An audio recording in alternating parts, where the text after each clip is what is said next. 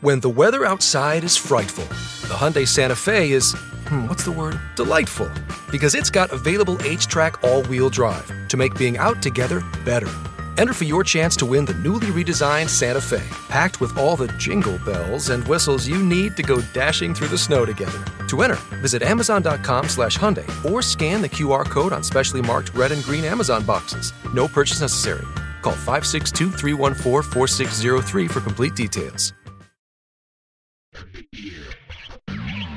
Curling fans, you've come to the one place with everything you need involving USA curling and more. It's the Extra Extra End podcast with the 12th End Sports Network and hosts Price Atkinson and Joe Calabrese. Get ready for everything you need to know news, interviews, points of view, and club spotlights. Anything involving USA curling can be found here.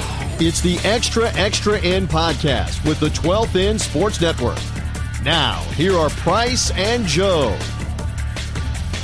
Welcome into another edition of the Extra Extra End podcast with the 12th End Sports Network. Myself, Price Atkinson, joined back again this week by my man Joe Calabrese. Joe, what's happening? We missed you the last couple weeks. We had a few pinch hitters, but welcome back in.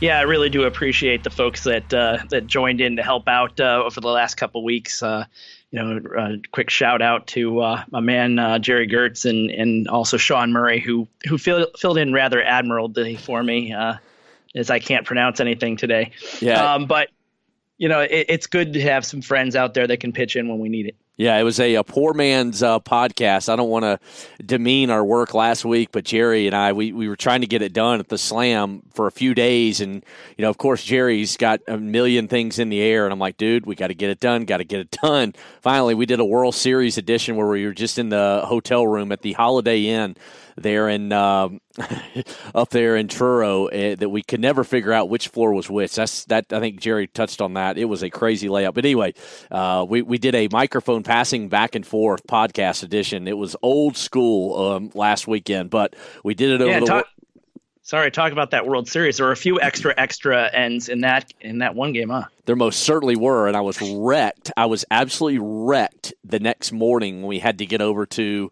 uh, the arena there because I was trying to stay up for as long as I could. And about two thirty, because Truro time we were about an hour ahead, and so that did not help matters. And I was absolutely just wrecked over at the arena the next morning, and I had a couple teams on the ice that I was working with and it was not a fun morning, man. It uh, it, it was brutal for me for about the first two hours because I only slept for about three and a half hours, and that for me, I'm about a five and a half hour minimum kind of guy, Joe.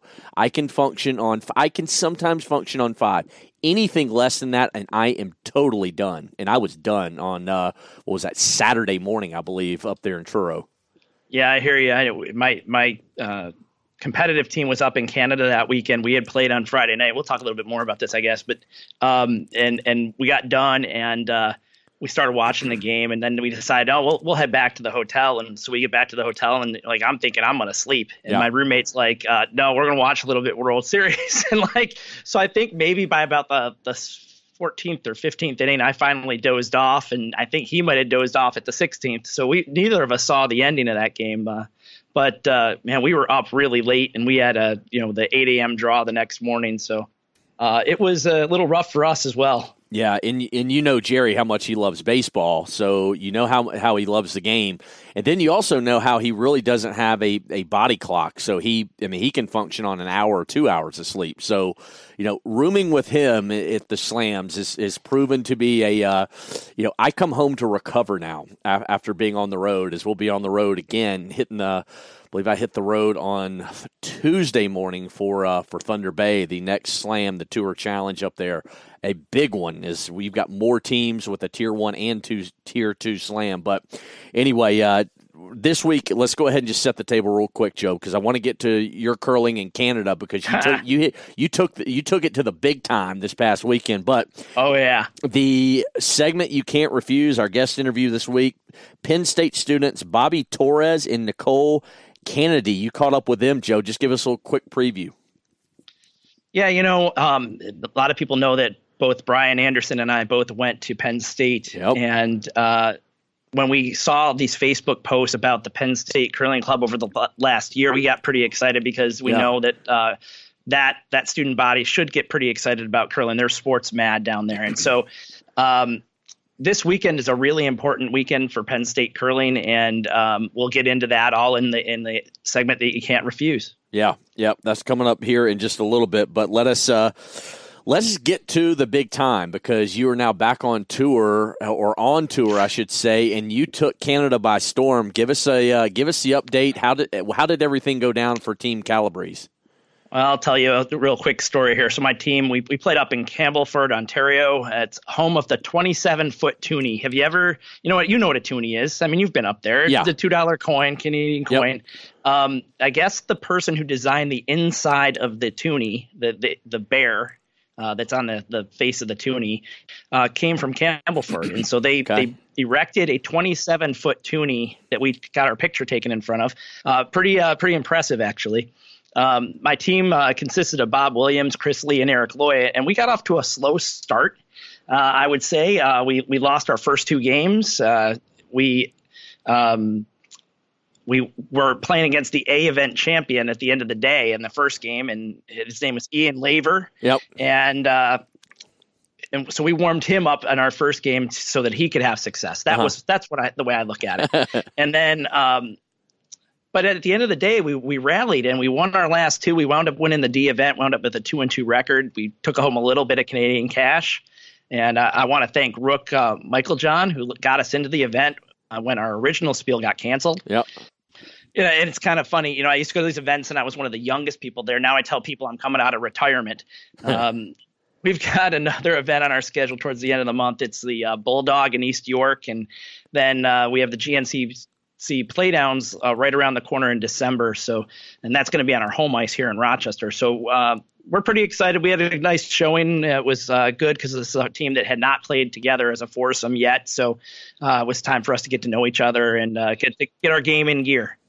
Well, congratulations on winning that D event. That's uh, that is awesome sauce. And you know, I was going to tell you, speaking of Canada, having you know made a couple trips up there in the last you know month or so and getting ready to make a third here coming up next week.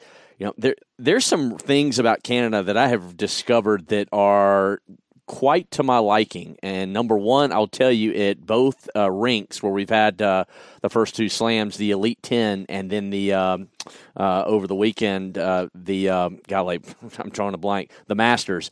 Um, they have had some quite good poutine at both uh, rink food at both events, and I had never had poutine until I got to the Elite Ten there in uh, Chatham, Ontario. And let me tell you something: if you've never had poutine, you haven't lived because it is flat delicious. You know what it is, right? Oh yeah, absolutely. You know, in fact, we we talk about that uh, curling the gathering spiel we had here in Rochester in April. We have a food truck that serves poutine, and we brought it to the uh, oh. spiel specifically oh. for that reason. And so um, we're we're hoping to bring them back again when we have the event in April. So um, yeah, I'm very familiar with that with that product. So the other thing about Canada that to my liking is on Saturday. Uh, the day I was having a rough day, just simply for not getting a lot of sleep. So uh, a little secret out of the bag. I don't wear jeans very often. Okay, jeans are very to me they're very uncomfortable. I love khaki pants. They're more loose fitting and there's more room in the pockets. Okay, I carry my wallet in one of my front pockets. Yes, I know it's weird, but it's because I dropped it one time. It fell out of my back pocket and I lost it. And I don't. That's why I carry my wallet always in a front pocket. All right. So I had my wallet in my iPhone in one of my front pockets in jeans. Okay, I don't wear jeans very often. I did on Saturday. Well, mistake because I had my wallet, was going to give some money to a couple of the slam folks to get something. They were making a run out to Walmart or somewhere. And uh, next thing I know, about 20 minutes later, can't find my wallet. Gone. Went back Uh-oh. and retraced my steps around the rink because it was, um, I believe it was Jamie or Nina's team. I can't remember who was on the ice. It was on the sheet E, right closest to, you know, the stands. And so I was moving around over there getting shots and video. So I'm looking around. I retraced my steps, can't find it. And so I kind of put out an APB to several people, and I said, you know, if there is any play, and is and it threw me off. Mean, anytime you lose your wallet, you, you know, you're just you know panicked. But I wasn't panicked because, as I told several people, if I'm going to lose a wallet, number one, I want to lose it at a curling event. Number two, I probably want to do it in Canada. And number three, I probably want to do it in the Maritimes. The Maritimes being, you know, the, the east coast side, you know, of Canada, New, uh, New Brunswick, Nova Scotia, PEI, and Newfoundland, Labrador those people are just, I mean, so kind. And sure enough, volunteer found my wallet. I, it was at the, I said, you know what? It'll be at the end of the draw. And sure enough, I got a call from the front desk downstairs. Somebody turned, it was a volunteer turn. I, great people. I mean, and I'm telling you, I, they, I was thrown off, but I wasn't like, oh my God, I, I, I just can't function. It, it, but thank God the day was saved. So, that's my well, story. good on them. Good on those Canadians for finding that for you. Yes, yes, yes, yes. Some very good people up in Truro. It was a fantastic, uh, fantastic week, and excited about Thunder Bay. But just to put a bow on on Truro, I know we really touched on it, Jerry and I last week. You know, Shuster uh, really a statement. Um, and I say statement not because it, you know, just one win doesn't make a statement, but beating Gushue on that on sheet C, the feature sheet, and doing it on Sportsnet on national television, that that was kind of a big deal um, for John and those guys. And and you laugh and say, well, look, they've won an Olympic gold, but you know, trying to you know put that behind them and trying to take that next step forward. You know, you got Plys now on the team, and you know they they they hadn't played great this year. I mean, they, they played okay, but they just haven't played very much at all. But but being Gushue in the round robin on, on that feature sheet on, on the TV in the TV game was was really pretty cool. And you know a couple other moments. You know when uh, Nina, I don't know how I'm still trying to figure out how she rallied uh, to get five in the last two wins to beat Jennifer Jones. That that still is is I'm still perplexed on that. There were a lot of missed shots in that game, but you know, and, and Jamie had her moments, uh, you know, there. But you know, some great moments from the U.S. teams, and you know, as everything wrapped up, John John Epping, who who won the men's side of things to complete a, a career Grand Slam now, as the Masters is considered one of the four majors of the Grand Slam series, and then you know, Anna Hasselborg, I do a lot of work with them. They won on the women's side in a game that I still you go back and watch that eighth end, Joe, against Homan. You talk about you talk about a head scratcher. That was one. Homan misses one shot there, and that that that's what gives Anna uh, the hit for three. Uh, in the win. But r- really a great event up there in Truro as we don't have long as we turn the page to go to Thunder Bay in the Tour Challenge here next week. Yeah, you know, Price. I, I was wondering. I mean, you're out there, you know, kind of week after week with with these guys, um, particularly Shuster. Um, just thinking, you know, it, it it's been it feels like a long time. It's been more than six months since the the Olympic win. But I mean, they they have to be playing with a target on their back each week, right? I mean, especially they go up to these events in Canada and, and they they probably go, well, you know, we might have been able to beat them, you know, yeah. these these teams, and and I gotta believe that you know in a prime time type uh, matchup, Gushue was really looking forward to getting his hands on John. It's nice to see John come out with the victory. Yeah, and in yes, that's that's very true, and maybe not so much Gushue, but your point is is definitely well well put because you know, being the reigning Olympic champions, the gold medalists, it doesn't really matter whether it's, you know, a Gushue or a Koe or, but you go down a little bit of a notch and nothing against our, my good friend Jason Gunnlaugson, but, you know, you know, a team like Gunner's team or, um, you know, a Matt Dunstone, you know, uh, you know, one of those Canadian teams like that, that, uh, they want a piece of them. Yeah, eh, they've got that target on their back. So um, Gushue was a little road weary because they just came from China. They were the, over at the China Open, and so Jennifer Jones and Gushue both played over there, came straight to Truro, and I was talking to Jeff Walker, their uh, Gushue's lead, and boy, I saw him the second day. They they did not have to play on Tuesday. They basically put those two teams in the final draw on Wednesday to give them time to get there and kind of reacclimate a little bit. But those guys, I mean, Jeff Walker's the second day they were there, boy, they were uh, they were hurting, but still, you know, they uh, you know they got a little bit better as, as the week went on, but you know, coming all the way from China, that's a tough deal. But to, back to Shuster and those guys you know, one thing that was interesting is sitting there and watching when I was, uh, you know, up high and then down the Pinty's pub a couple times, just watching close and by the boards. And it's really interesting to see the teaching going on on the ice. And I say teaching that it's not like, you know, student, uh, uh, you know, teacher, hey, you know, you know, finger pointing that kind of thing. But it's just the conversation, the communication between John and Chris Plys, you know, uh, you know, behind the house, you know, talking over shots. You, I, I, just see a lot more talking and communication than I've seen in a long time from from a Shuster team. Specifically, and nothing against Tyler George. I, I don't mean it this way, but you see because Chris is new and Chris is soaking, trying to soak up all the knowledge he can from John. Uh, and they both are really open. Uh, look, this is what they both wanted, and you just really see in talking with both of them. Both of them said, I mean, everything has gone great so far with Chris joining the team, but it's just really the dynamics to see the communication and in the teaching that's that's happening as the game is, is, is underway between the two. Yeah, you know, I think John is such sort of like a, a, a giving kind of soul. He's yeah. I think he's willing to kind of to to mentor might be the wrong word, but I mean he's been there, done that. Chris has obviously done a lot of that as well. Um, but this has got to be the best situation Chris Plys has ever been in, playing Vice on this particular team. And you know, he can practice with them all the time. You know, there, there's no none of that travel concern that maybe you know being a little bit separated from teammates has, has had in the past. Um, you know his game is sort of geared, geared a little differently than Tyler's is. So there's probably a little bit of discussion just about you know you know what kind of weight are we throwing here uh, and why. And that's probably you know I think that's good for both because Chris has a ton of experience as well, and there might be a time when uh, when John needs the big weight and, and the advice to to use it. Yeah.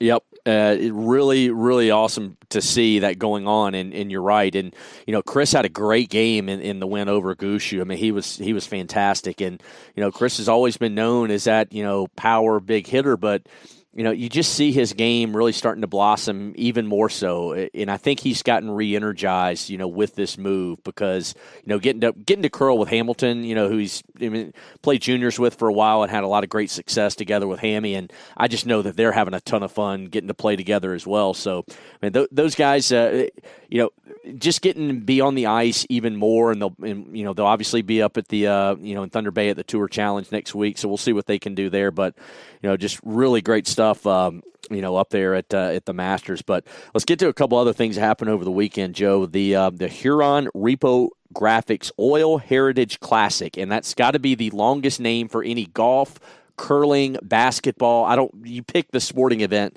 I, I, know there's some good sponsors there, but is the the longest name for an event is that was played there in Sarnia and Korey Dropkin, Tom Howell, and you know Alex Fenson and Mark Fenner. Those guys they make their way to another final, their third final of this young season so far. They just come up short in that final and give it up. Uh, I believe they gave up a steal late, is how.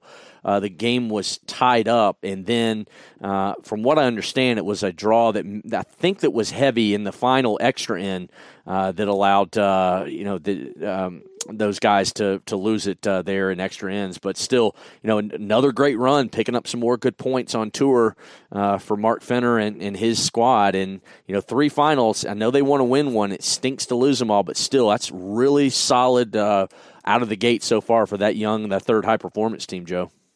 Yeah, just uh, great things I think are coming for this team. It's just a matter of kind of putting people away, and you know, it look kind of looks look at the line score of that final, and it kind of looks like you know, maybe they got to work a little bit on the defensive side. They they were giving up a steal or two, and um, you know, it looks like they got to steal a two back. So I mean, it, they're they're right there. Yeah. I mean, clearly they're right there, and they're playing the types of events I think that are going to propel them going forward, give give them the right kind of confidence that they're going to need once they start, you know, qualifying for for slams, and and that's really what's happening. I mean, they're they're in the next one as a tier two, yeah. a tier two team. Yep. And they uh, one thing they did over the weekend that they were pretty proud of is they beat uh, Rich Ruohonen twice. Ruohonen and uh, Persinger and those guys they finished four and three. Uh, but Fenner and them bounced them in the quarters uh, with a win there, and Richie and them had to scrap and claw just to make the playoffs, but they did. But over the weekend, uh, Fenner and crew they beat Richie in uh, in the triple knockout, then beat them again to bounce them in the quarters. So I know those guys were pretty pumped to beat the uh, you know the defending U.S. national champions and also obviously a, a fellow high performance team uh, you know member. Yeah, I'm looking at some of the other teams that that we'd recognize in this event. Jed Brundage played in this event uh, with Tyler George. yeah, and Brandon Corbett played in that event. He's got Rochester ties, so I'd like to mention him. Yep. Um, so you know, uh, some of our U.S. teams getting out there. You know, these are likely some of the teams that we'll probably be seeing at uh, qualifying for nationals. So mm-hmm. Uh, it's good to see them out on tour getting the experience that they need. Yeah, in Ottawa this weekend on the junior side of things at the OVCA BrokerLink Under 21 Junior Super Spiel.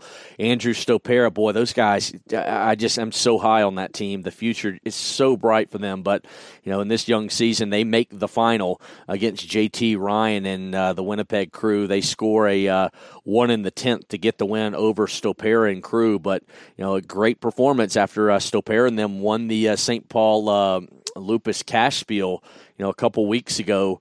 Great result for them again, making another final. And then Kate Flannery, her team, uh, they go two and three on the women's side there in Ottawa. Yeah, great results for these junior teams. Uh, you know, you're right. The future for these teams is so bright. Um, they're getting out on tour, getting all the experience that they need. They're traveling. They're they're they're winning. I mean that yep. this is this is I don't want to say it's new because obviously we've had we've had some junior success in the past, um, but it, the sustained um, excellence um, is something that I think is a little bit new for us. Yeah, and I I'm excited about it when it means going forward. Yeah, absolutely. Let's go ahead and step away, Joe. We got the segment you can't refuse. Penn State University's Bobby Torres and Nichole Kanady. You caught up with them. We'll bring you that conversation next, and Joe and I will be back to wrap it up here on the Extra Extra End podcast with the 12th End Sports Network. Don't go away. We'll be right back.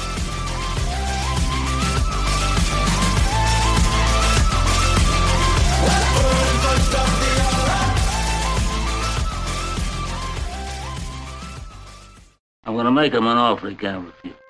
Welcome back to the segment you can't refuse. It's the Godfather, Joe Calabrese. And in this segment, we're going to be highlighting curling clubs all over the country.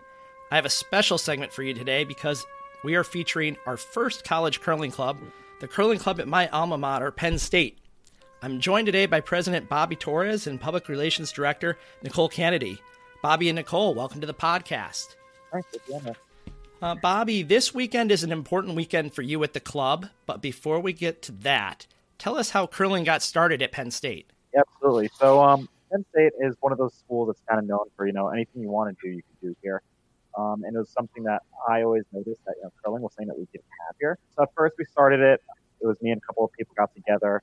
Back last was, not during the Olympics last year, we felt like, you know, if the time was ripe, it was definitely taking that Olympic spirit, turning into something great we kind of pushed for some interest to see where it was, and we were absolutely blown away by the amount of people who came out to us and said they wanted to do this with us. We we were expecting, you know, maybe a few dozen students to be involved. We we have hundreds and hundreds and hundreds of students involved at this point. So it's it's been unbelievable the support from the students here, the faculty and alumni. So we're just really really glad that we've gotten where we are now. Nichole, uh, just talking a little bit about that growth. Your website says that the curling club is the fastest growing club at Penn State. How have you let your fellow students know about the club, and what do you uh, attribute that growth to? We spreading using word of mouth and especially using social media as much as possible to our advantage. The board of directors has been very adamant about just spreading the word using social media. Um, Penn State's a really big list, so we also used recruitment events such as the involvement fair, uh, Penn State really makes it easy to uh, get the name of clubs and organizations like this out there. So it's been really incredible seeing the community aspect of this as well um, using functions uh, such as Instagram, Facebook, Twitter, uh, GroupMe. All of those different aspects have been extremely helpful in creating um, a community and also just spreading the word. Uh, what time are meetings? Logistics like that end up being one of the more important things with it. And then also just it's a really interesting, cool thing that's brand new to Penn State, and everyone wants to be a part of something new and original and interesting found that that to be one of the really cool parts about uh, building this club is that seeing the growth, being worried from that first general body meeting, is anyone going to show up? Are we in over our heads? Just watching a club grow. Well, it's all so- sounds really, really exciting. But all that being said, the, the curling club still hasn't hit the ice officially. But Bobby, that's about to change. Uh, let our audience know about what's happening this weekend. Yeah, so um, it's it's definitely been a long time in the making, but um, we finally this weekend's be November fourth, um, Sunday night. Um, we're competing the ice for the first time. Right now it's a Wednesday, so we got a couple days beforehand. So you know some last minute preps and stresses, but uh, right now we're expecting about 80 students to be out there. So it's definitely exciting, and we might actually have to split up another learn to curl because we physically can't handle so many students at once, obviously. That's a pretty good problem to have. Um, we're talking with Bobby Torres, president of the Penn State Curling Club, Nichole Kanady, who is uh, the public relations director for the Penn State Curling Club.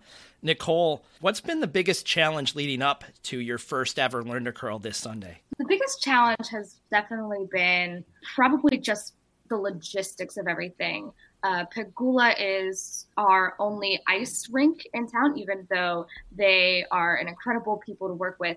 Um, just planning out the different wait times to get on the ice. Our time is not ideal, but we're taking what we can get. We're having a very positive mindset about it. We're doing it 10 p.m. to 1 a.m. is our official time slot at Pegula. Um, so we are going in with positive attitudes um, and hoping to improve that time frame in the future. But just planning logistics, how are we going to set up a curling area on Pegula ice because that was not something that uh, had designed originally. But now we had a great team come out uh, last week and learn how to set up kind of impromptu is the wrong word to use, uh, but a semi permanent until a Zamboni uh, goes across the ice um, set up for uh, the curling area. You've got it sort of a temporary setup uh, each week, or each time that you'll have to go out there, you'll have to set it up yourselves, huh? Yes, we'll have a temporary setup every t- every week, but we're hoping to incorporate that with some ways, other ways for members to get involved, being part of a setup team, a teardown team, um, really trying to encourage that in order to make it less work for the directors and just really making sure all of our time is, is valuable and creating that space and as uh, most efficiently as possible. That sounds terrific. So, so what have you guys done, uh, Bobby, to kind of educate people about the game prior to this first ever Learn to Curl? Yeah, so actually, one of the um, the beauties of taking so long to get out in the ice is, you know, we when we organized, we had our first meeting. It was either um, late February, early March. I'd have to actually look at the date at this point, but um, we weren't actually approved to be a sport at that point. Um, and because the school rules, you can't compete in any physical activity or anything. So we knew, hey, we're gonna have a couple months where we're gonna have to have only meetings in a classroom somewhere. So what do we do with this time? So obviously, one of the things was you know building a community around the organization, which I think we did a very good job of. But secondary, we used a lot of the time to educate everybody on how the sport works. That way, once we get out to that first to curl, nobody's learning anything new about the sport. It's just physically participating in it. So we would do throughout all the meetings. We have a couple of members of the board who are very experienced curlers, um, whether that be you know state champion curlers, um, world tour curlers, even. They kind of helps run the education aspects of the club. So we would do, you know, one week we talk about equipment, one week we talk about strategy, one week we talk about history, and it all kind of led up and it somehow the timing worked perfectly that we kind of finished up those educations last week, which was wasn't planned. It kind of just happened perfectly for us. Um, and we actually have been doing along the way. We have you know games things during meetings where we kind of quiz everybody's knowledge of it, and we're very surprised that we've actually done a really good job of teaching everybody um, everything they need to know before they get out there. So it's not going to be everybody kind of knows what they're doing beforehand, which really helps, especially in a learn to curl that size. There's less things you need to tell people up front. Get right out there, have fun. That sounds great. It's good to prepare everybody before they hit the ice. Uh, that's a good model. Bobby, it takes a lot of resources to get a curling club off the ground. What have you guys done up until this point, and what do you need to take the club to the next level? Yeah, great. Thanks for asking. Obviously, that's a uh, really important aspect of any organization, especially curling, which can be so expensive up front for any any club. So, in the last year, we've been doing some fundraising opportunities here and there. Obviously, dues from our members is a major source of our funding. However, now we're kind of in a spot where we have some funding that's keeping us going up front, along with some generosity of other clubs donating equipment for our use up front. But right now, our major um, campaign is an online crowdfunding campaign through Penn State.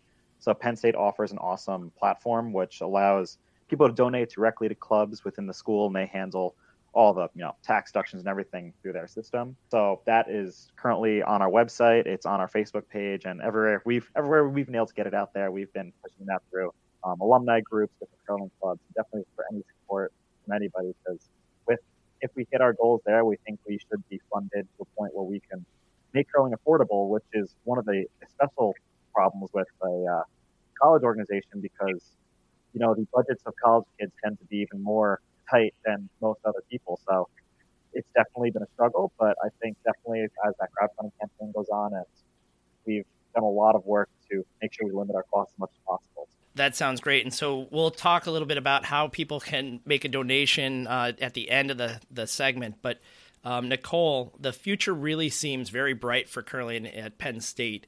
What are your hopes for the club going forward? Uh, going forward, we really hope to um, that our event goes really well on Sunday and that we're able to have more Learn to Curl events and hopefully get those started a little bit earlier in the semester uh, during the future semesters.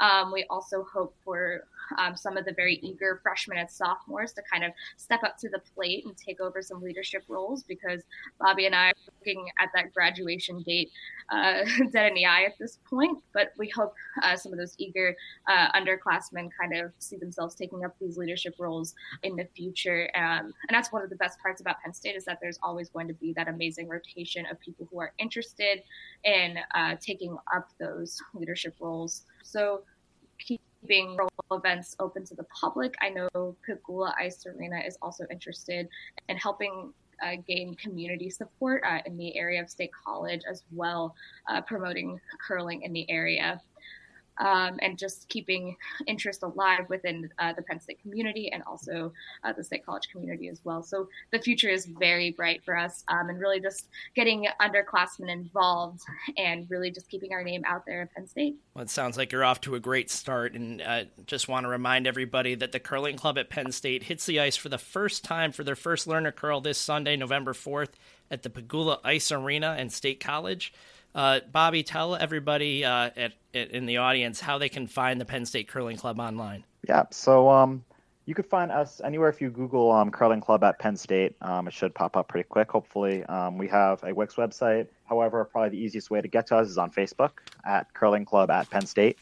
Um, that would be the easiest. We also have a Twitter and Instagram page under the same under the same names. Um, we try to post as much as we can, updates, pictures from meetings, pictures from events as well as all of our fundraising information should be on there. If there anybody wants to reach out to us at all, you know, we always take emails and questions at psucurlingclub at gmail.com.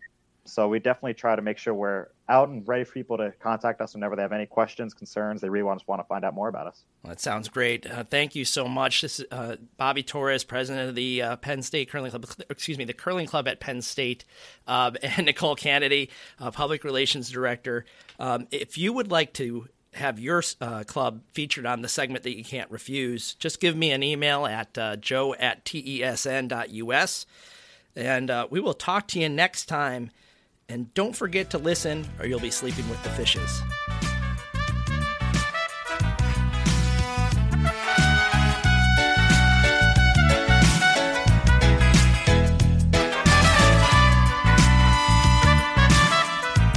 All right, great stuff there, Joe. Great conversation. Uh, you know, really interesting what they got going at Penn State, but as a proud PSU alum, the largest alumni base of any school in America, I know that makes you proud to see what's happening there in uh, State College. Yeah, you know, um, there's interesting Rochester ties too. When they talked about the Pegula Center, uh, the Pegulas are um, from Western New York, and so uh, they own the Buffalo Bills, and so uh, it's nice. I, my favorite uh, professional team and my favorite college team are, are linked, uh, and now uh, curling linked with them as well. So I'm pretty excited about that. Uh, I would want to mention, you know, they they had talked a little bit about their their crowdfunding campaign, and if mm-hmm. you go to the curling club at Penn State on Facebook, you can find out all about uh, their goal, which I believe is five thousand dollars, and what they're going to be using uh, that money for, which is a lot of equipment needs. Um, so you know, give them a give them a, a few bucks if you can. Uh, yep. They're a little bit under five hundred dollars right now, and uh, if you can help them out, uh, I know uh, Brian and I would very much appreciate it. Yeah, absolutely.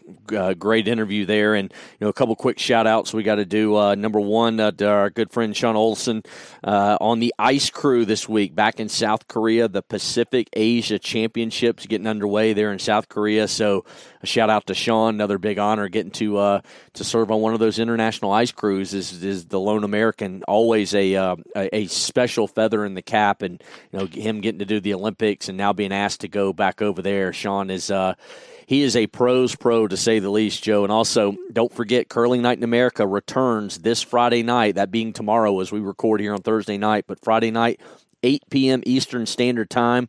Nina Roth and crew back on the ice again, second straight week. They beat China last week. If you missed it, you can go back and watch everything online again at usacurl.org. But tomorrow night, going to be on the ice against Japan.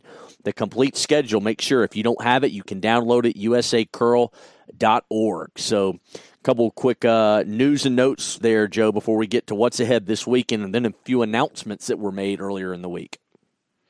Yeah, that Curling Night in America schedule is out on the usacurl.org, and you know they, it's pretty much every Friday night. They they vary the times a little bit, but mostly uh, prime time East Coast for the most part yeah, it's pretty good stuff, I'd say. Boy, 8 p.m. Eastern Standard Time. You can't get more prime time on a Friday night. So curl up with those guys uh, and join them, so to speak, on tomorrow night, Friday night, as Nina Roth and crew get ready to take on Japan in curling night in America. All right, Joe, a couple uh, announcements this week. Number one, the USA Curling Nationals 2020.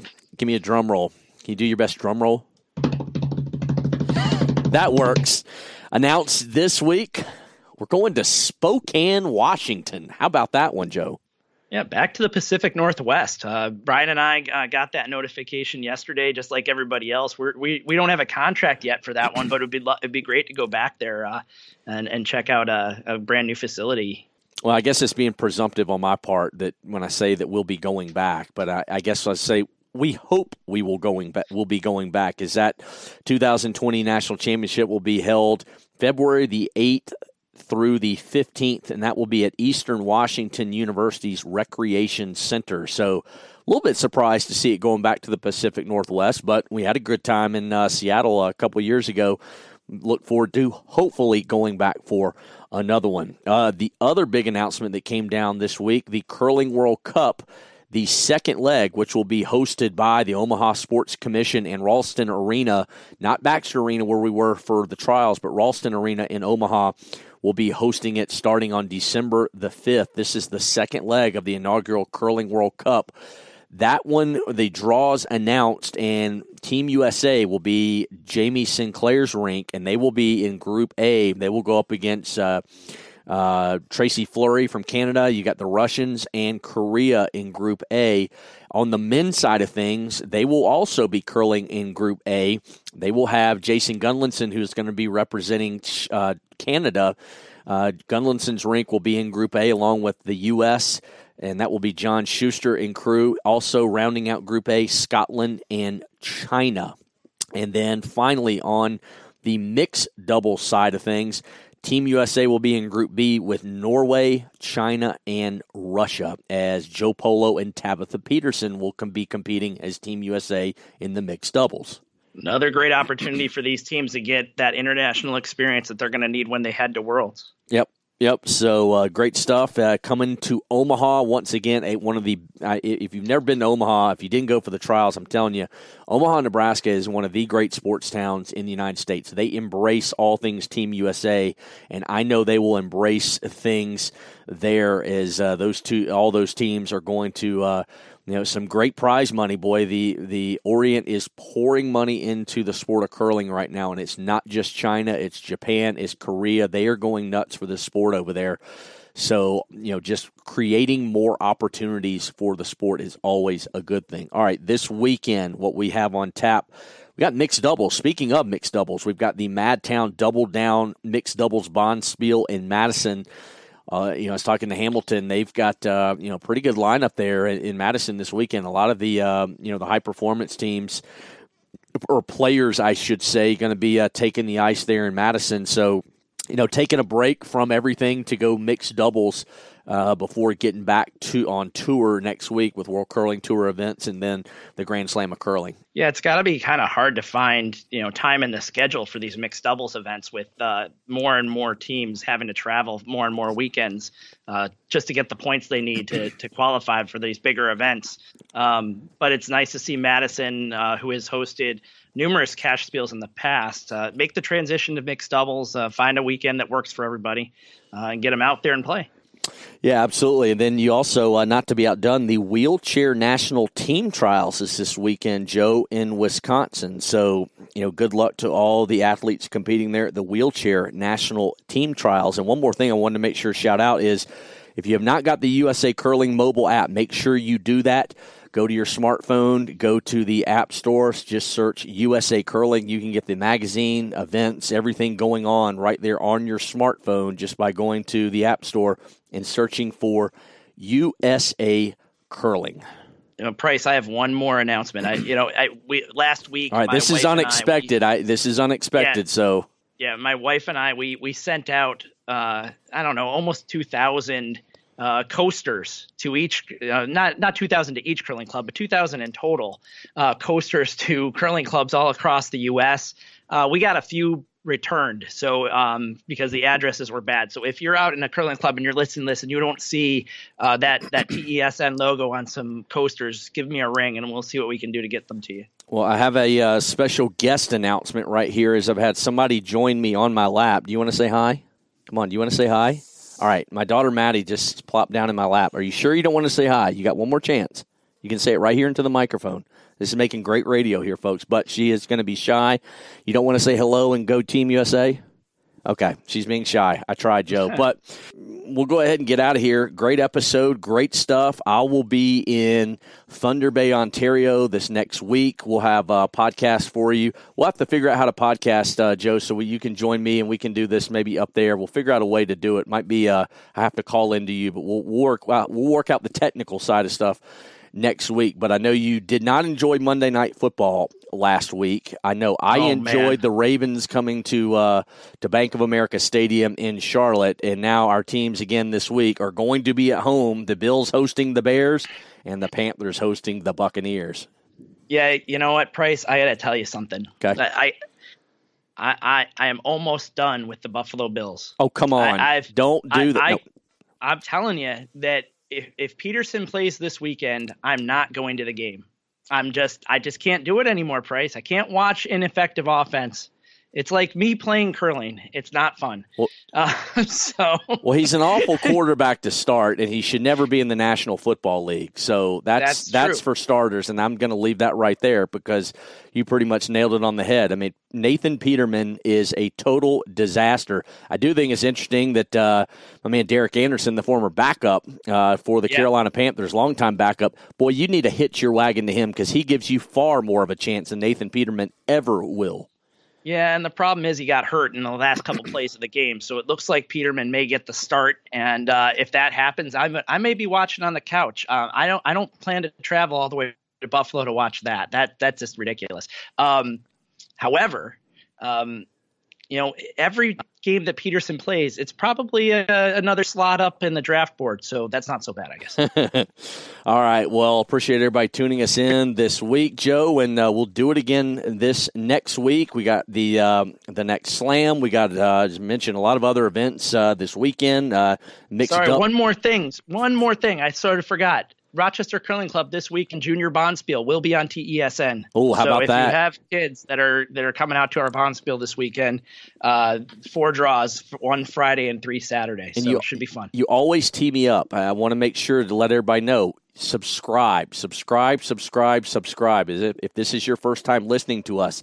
Make sure to subscribe if you have not already done so. We would really appreciate it. If you want to give us a rating, we would also appreciate that too. But iTunes, Apple Podcast, Stitcher, Google Play, different apps you can use on your smartphone, especially if you're an Android user. Google Play and Stitcher are two great ways to listen to the Extra Extra End. Also, certainly Apple Podcasts and iTunes if you've got an iPhone.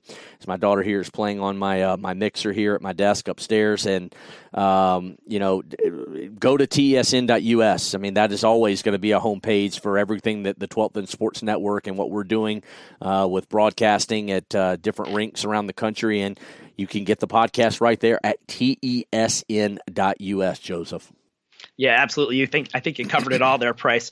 Uh, you know, thanks so much uh, for listening, everybody. Uh, we really do appreciate it. You know, let your friends know. That's why we did the coaster campaign, is so that people could find out a little bit more about it. So if you're listening to this, let people know, uh, particularly if you like the, the podcast. We like it if you tell people when you like it. All right, Maddie, you want to give one more? You want to say hello? Your last chance before we go? All right, that was her chance. All right, Joseph, we'll be back again next week on the Extra Extra podcast with the 12th End Sports Network.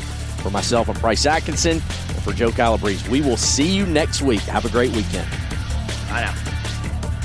Thanks for being with us on this edition of the Extra Extra End podcast with Price Atkinson and Joe Calabrese.